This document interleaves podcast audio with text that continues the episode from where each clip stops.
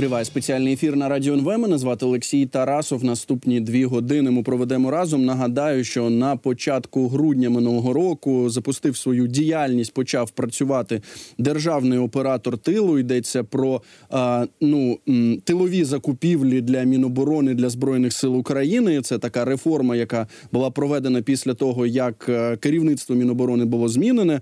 Ну і от зараз про те, що саме спостерігають е, ті, хто е, керують цими тиловими цим тиловим забезпеченням. Ми будемо говорити з Арсеном Жумаділовим, гендиректором держпідприємства, державний оператор тилу. Він зараз з нами на зв'язку. Пане Арсене, вітаю вас в ефірі. Слава Україні. Вітаю вас, героям слава. Ну дійсно почув. Знаєте, в інтерв'ю нашим колегам, е, яке ви давали, про те, що от за два місяці державний оператор тилу заключив вже контракти на 8,1 мільярди гривень. Це, мабуть, багато за два місяці. І також е, ви там сказали в цьому інтерв'ю, що зараз кожна гривня приносить на чверть більше цінності. Як це можливо?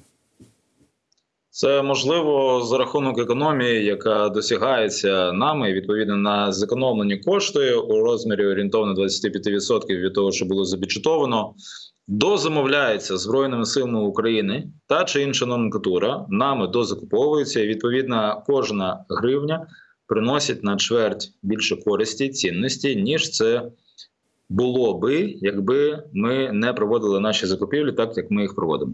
Ну просто 25% ми розуміємо, якщо от просто використати примітивну математику, так і 8 мільярдів е, поділити на 4, то ми отримаємо, що хтось розпилював, скажімо, за два місяці міг розпилити 2 мільярди гривень. Це дуже велика сума.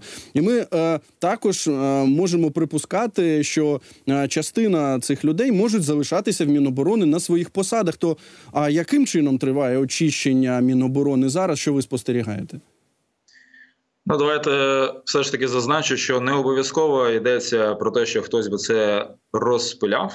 Е, є ймовірність, і теж вона не маленька, що це просто були би перевитрачені кошти, які за умови ефективного менеджменту можна було би вберегти та зекономити, що ми власне і зробили. Да? Тобто не завжди це злий намір, іноді це е, неякісне управління процесами. Що стосується тих людей, які раніше у Міноборони ну, відповідали за ті чи інші дії, зараз, як ви бачите, нова команда е, в міністерстві, нове керівництво, воно має абсолютно однозначну позицію до того, е, що відбувалося раніше. І е, я так розумію, що суспільство ці сигнали чують і бачить. Ну і слава Богу. Е, ну дійсно слухайте. Ну одночасно з цим, е, скажімо, від представників е, громадянського суспільства, від антикорупційних активістів, ми чуємо про те, що десятиріччями перебувають певні люди на посадах в Міноборони. Вони ще, от я маю на увазі антикорупціонери, так іронічно називають їх нашим діпстейтом. В сенсі, що давно сидять, давно знають всіх от можливих контрагентів, звикли підписувати договори саме з тими, хто ну готовий поділитися певними сумами грошей. Е, чи це змінюється? Чи взагалі е, є кадри для того, щоб замінити ну от е, старих функціонерів на нових, які можливо мають більш чесні погляди на те, як має відбуватися робота в Міноборони? Є таке ну таке правило, що якщо е, є нові кадри, але немає нового бачення, то ці нові кадри вони досить швидко приймають старі правила і починають їх відтворювати. Да? Тобто, жодний новий посадовець не заходить і з порядком денним. Е, Вберегти все як є для того, щоб воно не зупинилося, але іноді бувають такі ситуації, коли вони, не маючи бачення, вони заходять, і у них є якась амбітна візія. Вже на наступний тиждень або місяць е, ти з людиною зустрічаєшся, і вона ну, починає казати про те, що ну, нічого не можна чіпати, бо е, все ну, зруйнується і, і все буде погано. Тому тут ми маємо говорити не тільки про нових кадрів, ми маємо говорити і про нове бачення, про нові підходи. І це саме те, що ми зі свого боку, як державний оператор тилу, запроваджуємо. Це нові підходи. І вже під нові підходи ми е, маємо іноді, е, скажімо так, е, підтримку і партнерство з боку наших колег у Міністерства оборони і в ЗСУ. І я би не сказав, що всі абсолютно нам ну, продають. Тобто, деякі чують, вони бачать, вони розуміють, що це на краще нас підтримують. Але дійсно є такі колеги, які я, е, я так розумію, що ми з ними точно не порозуміємось через те, що е, засадничо цілі ми переслідуємо різні. В нашому випадку ми хочемо створити як найбільшу цінність, як найбільшу користь для нашої держави, для нашої армії. В інших випадках люди вони плутають, де є публічний інтерес, де є їхній приватний персональний інтерес е, щодо збагачення, і з цими людьми дійсно набагато складніше. Чи це означає, що ми зупинимося і не будемо і не будемо рухатись? Точно ні. Ми точно впроваджуємо все те, що ми запланували, але швидкість такого впровадження вона дійсно може е, страждати. Я б так сказав, через те, що е, в деяких випадках нам ну, доводиться докладати подвійних зусиль для того, щоб е, запровадити ту чи іншу зміну. Пане Арсене, а чи можете ви ну трошки про конкретику поговорити? Бо е, коли ваша команда і ви особисто так е, ваша команда має дуже хорошу репутацію, заходила в Міноборони, то звичайно очікували на те, що буде певна протидія. І ви зараз сказали так, що от є такі колеги, які а, готові підтримувати. Є ті, хто можливо хочуть, щоб нічого не чіпали. То в яких випадках ви з цим стикаєтесь? Давайте наведу приклад. Їх два таких: один той, що вже е, впроваджуються ці речі. А ну, а другий це те, що що буде незабаром. Я впевнений, що ви багато будете чути про те, що все те, що ми робимо, ми робимо не те або не так.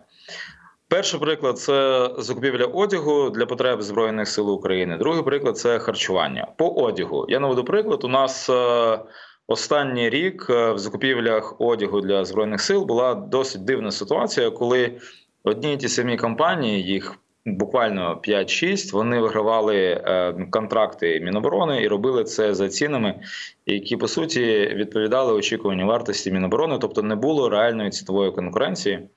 Е, всі між собою швидко розумілись, розподілялись ці обсяги, вони виконувались без того, щоб знизитись в ціні через те, що не було реальної конкуренції. Е, ми запровадили такі закупівельні стратегії, що ми переконалися, що в наших тендерах участь беруть реальні виробники, і їхня кількість сягає 16, 17, 19 учасників на тендер. Вони між собою реально конкурують, вони реально знижаються в ціні без компромісу по якості, тому що всі вимоги щодо якості, які встановлені Міноборони, нами чітко і суворо дотримуються е, і ну відпрацьовується це із відповідними структурними підрозділами Міноборони. Так ось е, по наших закупівлях ми маємо реальну конкуренцію. Вона знижує ціну на одяг в середньому на 10-15%. Якщо ви порахуєте, наприклад, ми на одяг щорічно витрачаємо, ну давайте так згрубша скажу 20 мільярдів гривень. Якщо ми зекономимо за результатами року 10-15% з 20 мільярдів гривень, тобто ми говоримо про 2-3 мільярди гривень, які будуть перенаправлені на те, щоб знову ж таки е, більше і ширше забезпечити потреби нашої армії. Чи ми ми бачили супротив цьому? Звісно, ми чули дуже багато, в тому числі в публічній сфері, в тому числі на Фейсбуці. Це не припиняється. Хтось пише про те, що ми якось не так оголошуємо, що все погано, що ринок дуже сильно занепокоєний, що щось ми не те робимо, і так а далі. Хто так це далі. пише? Вибачте, що перебуваю. Хто це пише? Це пишуть е, деякі виробники, це пишуть деякі е, постачальники, які не звикли до того, що. Що не можна так ну просто прийти і сказати, що ну, хлопці, давайте ми ми зробимо так, е, ну або так, щоб щоб ви зробили так, щоб нам було комфортно. Ми говоримо про те, що воно має бути в інтересах держави, воно має бути в інтересах замовника. І так ми всі обґрунтовані е, скажімо так, занепокоєння бізнесу ми чуємо, але це не означає, що ми щоразу ми маємо з ними погоджуватись. Ну, наприклад, коли бізнес каже, в нас зупиняється виробництво через те, що в нас немає контракту з Міноборони, в мене питання: а чому ваша бізнес-модель передбачає, що ви щоразу матимете контракт Міноборони?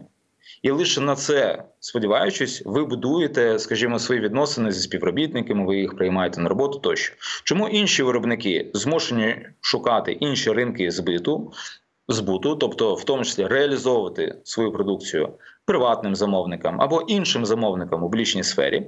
А ваша бізнес-модель такого не передбачає. Тобто, ви щоразу впевнені, що ви будете отримувати контракти Міноборони. Чому така впевненість? Якщо у нас це конкурентні ринки, якщо на цих ринках є велика кількість реальних виробників, які здатні е, поконкурувати з вами в ціні. Я розумію, що це може бути контроверсійна ну така позиція, так е, з боку вашої агенції. Бо дійсно ж ці виробники можуть казати: ну ми е, не знаю, три роки, чи п'ять років, чи два роки поспіль отримували такі контракти. А зараз бачимо, ми збанкрутуємо. І е, якщо такий контракт не буде підписаний, але це має бути конкурентна все таки боротьба. Ви про це Абсолютно говорили. точно. Слухайте, а от е, ну от е, якщо вже говорити так е, про постачання, яке якщо ми говоримо про ну, певний одяг для наших захисників, то звичайно була дуже гучна справа. Ну не була, а є дуже гучна справа львівського бізнесмена Ігоря Гринкевича. Як відомо, Міноборони подало заяву до ДБР. Там вимагає визнати себе потерпілою стороною. Розуміємо, що зараз я так, якщо я правильно розумію, триває розслідування. Далі буде суд. Там сума контрактів 930 34 мільйони гривень, якщо говорити про всі підприємства, які пов'язані з цим бізнесменом. То а як ви оцінюєте, що буде далі? Як ви оцінюєте перспективи ці справи? Чи зможе Міноборони повернути ці гроші? Ну, дивіться, е, я не знаю, чи є лише. Е, це кримінальне провадження, чи є і позов е, цивільно-господарський, тобто е, ну, Міноборони як замовник е, мало би позиватися відповідно до до іншої компанії, яка прострочила своє зобов'язання. Як на мене, другий шлях теж не варто відкидати. Я не знаю, чи Міноборони буде ним йти. Щодо першого, я не можу це прокоментувати, тому що це слідство воно має встановити, що саме з боку ну, тієї компанії було ну, була вчинена зловмисна дія. А в другому випадку, коли ми ну говоримо просто про претензійну позовну роботу, а саме ну, про позовну роботу, то тут немає ну, встановлюватись намір, просто от, ну, є зобов'язання, воно прострочене, є е, є штрафи, є е, ну, повернення коштів з огляду на цивільно-господарський процес. Е, що стосується нас, я можу сказати, що ми зі свого боку точно будемо застосовувати весь інструментарій, доступний е, згідно нашого законодавства, з тим, щоб всі зобов'язання, які перед нами взяті, виконувалися у повному обсязі. Навіть якщо ми будемо здійснювати попередню оплату, то ця попередня оплата вона буде виконуватись е, з огляду на ті запобіжники, які встановлені нашим законодавством, щодо того, що ті кошти не можуть бути витрачені на щось інше, окрім як виконання контрактів. Е, які з нами підписані. Знову ж ми розуміємо, що справа Ігора Гринкевича вона не одна. Ми е, знаємо про позови до суду від Міноборони до різних постачальників, в тому числі е, це стосується тилових постачань. Там є збройні постачання, але це окремо. От е, тилові постачання, і е, знову ж за логікою, е, зважаючи на те, що ваша агенція почала працювати тільки в грудні минулого року, то ви не несете відповідальності за ті контракти, які були підписані до вас. Але чи знаєте ви, хоча б приблизну суму? Про, про, про, про які збитки Міноборони йдеться, коли ми говоримо про тилових постачальників, так і а, позови до суду щодо того, як вони не виконали свої зобов'язання? Е, складно сказати. Краще питання це адресувати. Напевно, все ж таки Міністерство оборони і тим, хто ці контракти укладав і ними управляв. Єдине, що напевно зауважу, це, наприклад, якщо ми говоримо про харчування, то та модель, яку ми будемо запускати вже незабаром, з тим, яким чином харчування буде побудовано, ми точно будемо розуміти, де в якому обсязі наші контрагенти раптом не виконають зобов'язання через те, що ми ну перебудовуємо саму логіку того, яким чином робляться заявки. Ми ну, припиняємо прямий контракт, е, ну прямі контакти, перепрошую, між з одного боку військовими частинами і з іншого боку постачальниками. Це досить е, серйозний корупційний ризик, який часто матеріалізовувався в те, що ну, постачальники з одного боку і відповідальні особи на боці військових частин з іншого боку домовлялись про, наприклад, недопоставки або про неналежне виконання договірних зобов'язань з боку ну, контрагентів.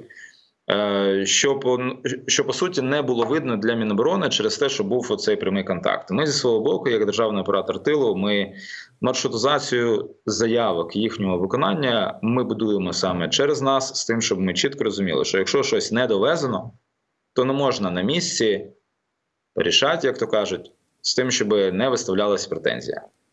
Розумію, про що ви говорите, так коли є ну певний командир е, військового підрозділу, так і там можуть бути прямі контакти, і це звичайно відкриває можливості для корупції. Ну от е, знову ж е, з того, що я бачив в публічному просторі, що саме державний оператор тилу буде займатися постачанням харчування вже з другого кварталу 2024 року. Бо що поки що діють ті контракти, які були підписані раніше. А які головні виклики для вас тут знову? ж зважаючи на всі репутаційні втрати, які е, понесло попереднє керівництво Міноборони після яєць по 17? Найбільші виклики для нас е, це е, після всього проанонсованого не змінити нічого, законтрактувати тих самих контрагентів і сподіватися на те, що не буде таких скандалів, як були з яйцями по 17 або із Грінкевичами. Якщо е, сформулювати інакше, для нас найбільший ризик це піти на поводу, як то кажуть, у деяких е, посадовців, е, у деяких наших ну, колег, скажімо так, з інших відомств, які дуже сильно наполягають на тому, що ті інновації, які ми зараз будемо запроваджувати, що їх не можна впроваджувати через якісь причини. І щоразу це якісь нові причини називаються, які е, щоразу ми на них надаємо відповіді на ці зауваження, чому ми. Впевнені в те, що наша модель спрацює, але щоразу е, ми чуємо, що щось ну, точно не спрацює. В такому випадку для мене напевно некомфортніше було би сказати: ну добре, тоді давайте ми просто відтворимо те, що було, приберемо корупційну ренту, це вже буде ну напевно непогано, і ми це покажемо як, е, як нормальний результат для суспільства. Але е, ми точно цього не будемо робити. Е, ми будемо укладати контракти лише з тими з тими компаніями, які є реальними, які реально присутні на ринку, які не були створені під контракти Міноборони, які дійсно поставляють продукцію для великої кількості нашого населення. Тобто, це е, мають бути ті компанії, які дійсно е, із якими уклавши контракт, ми будемо розуміти, що для них є честю, для них є почесним поставляти для збройних сил України. Це абсолютно інша риторика. Це не про заробляння, це про виконання місії, де спільно держава і бізнес насправді ну, рухаються е, в одному, скажімо так, ну, векторі, в одному фарватері. Ну, зважаючи на те, що ворог у нас один, і це війна така екзистенційна, йдеться про повне знищення всього українського, то можливо ваші слова також почують і щодо місії, і щодо того, що це є почесним постачати для збройних сил України. Ну от е, знову ж, якщо я тут не помиляюся, що от в тих контрактах на 8,1 мільярди гривень, які вже е, заключив е, державний оператор тилу, також йдеться і про постачання палива. Історично відомо, що е, паливо, постачання палива це така чорна корупційна діра завжди була. Що ви побачили на ринку? Ем, чому була проблема можливо? Ну, давайте так. Е, що стосується палива, ситуація дещо вирівнялася. Що стосується світлих нафтопродуктів, тобто тут є великі сильні гравці, які ну, пропонують е, е, хороші ціни по контрактах, і вони передусім нами контрактуються за результатами процедур і ну, за результатами укладання прямих контрактів. Є досить проблемний ринок наразі мастил та та олив, і це е, той ринок, який ще ну, потребує структуризації, скажімо так, бо насправді наша країна станом на сьогодні є одним із найбільших споживачів е, цієї продукції в світі, але при цьому світові виробники вони не торгують напряму з українськими замовниками і з українськими публічними замовниками. І все це відбувається через трейдерів, тобто через ну, по суті посередників. Якщо посередники створюють якусь ну, додану цінність, окрім як встановлюють свою мержу, то ну нема з цим проблем. Тобто, наприклад, вони на себе беруть якісь цінові ризики або вони формують запаси е, тут в країні з тим, що воно е, швидко може поставлятися на замовлення, то це одна справа. Якщо роль посередника полягає лише в тому, щоб розмістити замовлення на заводі, його отримати тоді, коли буде на це на це контракт попередня оплати тощо, то це інша справа. І в цьому в другому випадку ми точно будемо орієнтуватися на те, щоб виходити напряму на виробників іноземних з тим, щоб напряму укладати з ними контракти та Е, імпортувати те, що не виробляється в країні, і це як правило, ми говоримо про номенклатуру, яка використовується для західної техніки, для техніки західного зразка, з тим, щоб не було. Е, ну, по перше, щоб не було перевитрат бюджетних коштів, і по-друге, з тим, щоб е, ми точно розуміли в цій системі всі ризики щодо безперервності постачання та могли ними управляти. Відповідно, ми будемо максимально відходити від моделі взаємодії із трейдерами і з посередниками і виходити напряму до виробників. Ну от ми постійно, ну е, це не тільки в контексті тилових постачань, так для збройних сил України, а в принципі, е, зважаючи на те, що зараз е, триває повномасштабна війна з Росією, так і багато речей, багато різних товарів, можна так їх назвати, потрібні збройним силам в великій кількості, то в принципі ми часто чуємо про те, що а чому ж тоді ну різні міністерства, звичайно, різні відомства не мають у таких прямих контрактів безпосередньо з іноземними виробниками. Ну от якщо подивитися на ту сферу, на ту царину, якою е, займається ваша агенція. А в чому там е, головна причина достукатися так до цього іноземного виробника і можливо отримати якусь е, значну знижку, зважаючи на об'єми, так які нам потрібні, які вони ну більше нікуди не зможуть продати от в такій кількості.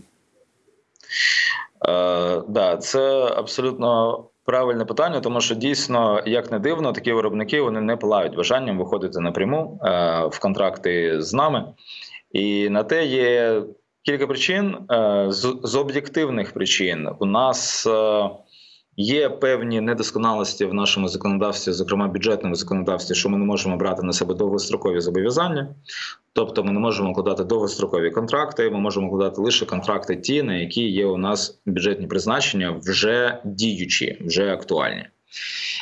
Ми будемо е, із міністерством оборони ініціювати перед е, мінфіном нашими колегами відповідними з тим, щоб це переглянути для того, щоб все ж таки ми могли укладати довгострокові контракти, зобов'язання за якими виникатимуть щойно з'являються на це бюджетні призначення. Це об'єктивна історія з суб'єктивного, і це теж дуже поширена причина. Насправді, виробники за кордоном вони. Не в захваті від е, нашої репутації, скажімо так, як країни, де є високі ризики неналежної поведінки контрагента, тобто мається на увазі, що раптом замовник, тобто ми у даному випадку себе проявимо як е, е, недоброчесна компанія. Відповідно, для для них це репутаційні ризики. Деякі з них є ну компаніями публічними, тобто такими, що торгуються на біржах. Відповідно, їм ці ризики не потрібні. Тому ми зі свого боку, що ми зробимо? Ми е, це вже робили у медичних закупівлях України. Вся та наша антикорупційна політика, все те, що ми запровадили як е, е, наші інструменти комплайнсу та запобігання конфліктам інтересів, от все це воно буде е, сформульовано, е, воно буде прокомуніковано як е, те, що ми насправді впроваджуємо в себе компанії. Високі стандарти у відповідній царині з тим, щоб вони розуміли, що ми точно біла компанія, ми точна організація, з якою варто укладати контракти напряму, і це не несе ніяких ризиків для них, як для міжнародних виробників. Свого часу у медичних закупівлях нам це вдалося. У нас десь Близько 65% наших контрактів ми укладали напряму із нерезидентами, з компаніями, які виробляли е, свою продукцію за кордоном. Ми орієнтуємося, що в нашому випадку, в тих ситуаціях, де у нас немає локального виробництва тієї чи іншої номенклатури, тобто зараз ми говоримо передусім про специфічні позиції, наприклад, попально-мастильних матеріалах. Так, от там, де у нас немає локального виробництва, укладати контракти е, напряму. Я для щоб пояснити нашій аудиторії чи уточнити, щоб нашій аудиторії було більш зрозуміло, коли ви говорите про те, що часто немає ну немає можливості заключати довгострокові контракти, бо немає бюджетних призначень. Мається на увазі, що грошей немає, так на того на те, щоб заключати довгострокові контракти забюджетованих. Мається на увазі, да, що як е, ми всі розуміємо, я не думаю, що це великий секрет. У нас е, досить е, складна ситуація з публічними фінансами, і відповідно, ну ми чудово розуміємо, те, що Мінфін має дуже обережно, скажімо так, рухатись з періоду в період, з місяця в місяць, з тим, щоб брати на себе зобов'язання щодо фінансування тих чи інших витратних статей. Да, і відповідно. В деяких випадках наші витратні статті вони не недофінансовані навіть на цей на поточний рік. Ми будемо ми розуміємо, що вони будуть дофінансовані, тобто гроші вони будуть додані.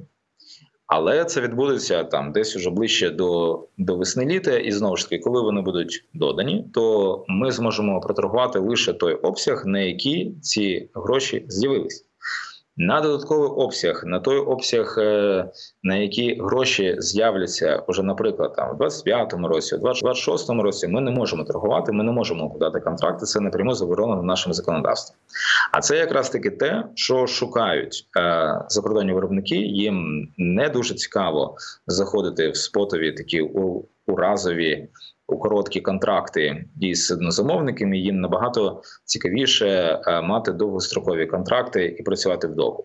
Це до речі, не тільки стосується іноземних виробників, це стосується і наших виробників. Це всім було би набагато цікавіше, і в тому числі ну, виробникам е, е, нашим виробникам одягу з тим, щоб ми укладали довгострокові контракти, і такі виробники б розуміли, що щойно з'являються призначення, тобто щойно з'являється на це бюджет, вони можуть запускати виробництво без того, щоб заходити щоразу в тендер, перебуваючи у невизначеності щодо того, чи вони виграють цей тендер чи ні. Пане Арсене, ми звичайно бажаємо вам вашій команді успіху в цьому. Я думаю, що всі зацікавлені в тому, щоб саме так як ви розповідаєте, працювало тилове забезпечення для ЗСУ. Дякую вам за цю розмову. Арсен Жумаділов, гендиректор держпідприємства Державний оператор тилу, був з нами на зв'язку. Далі у нас новини від Анни Ільницької. Після новин повернусь до цієї студії.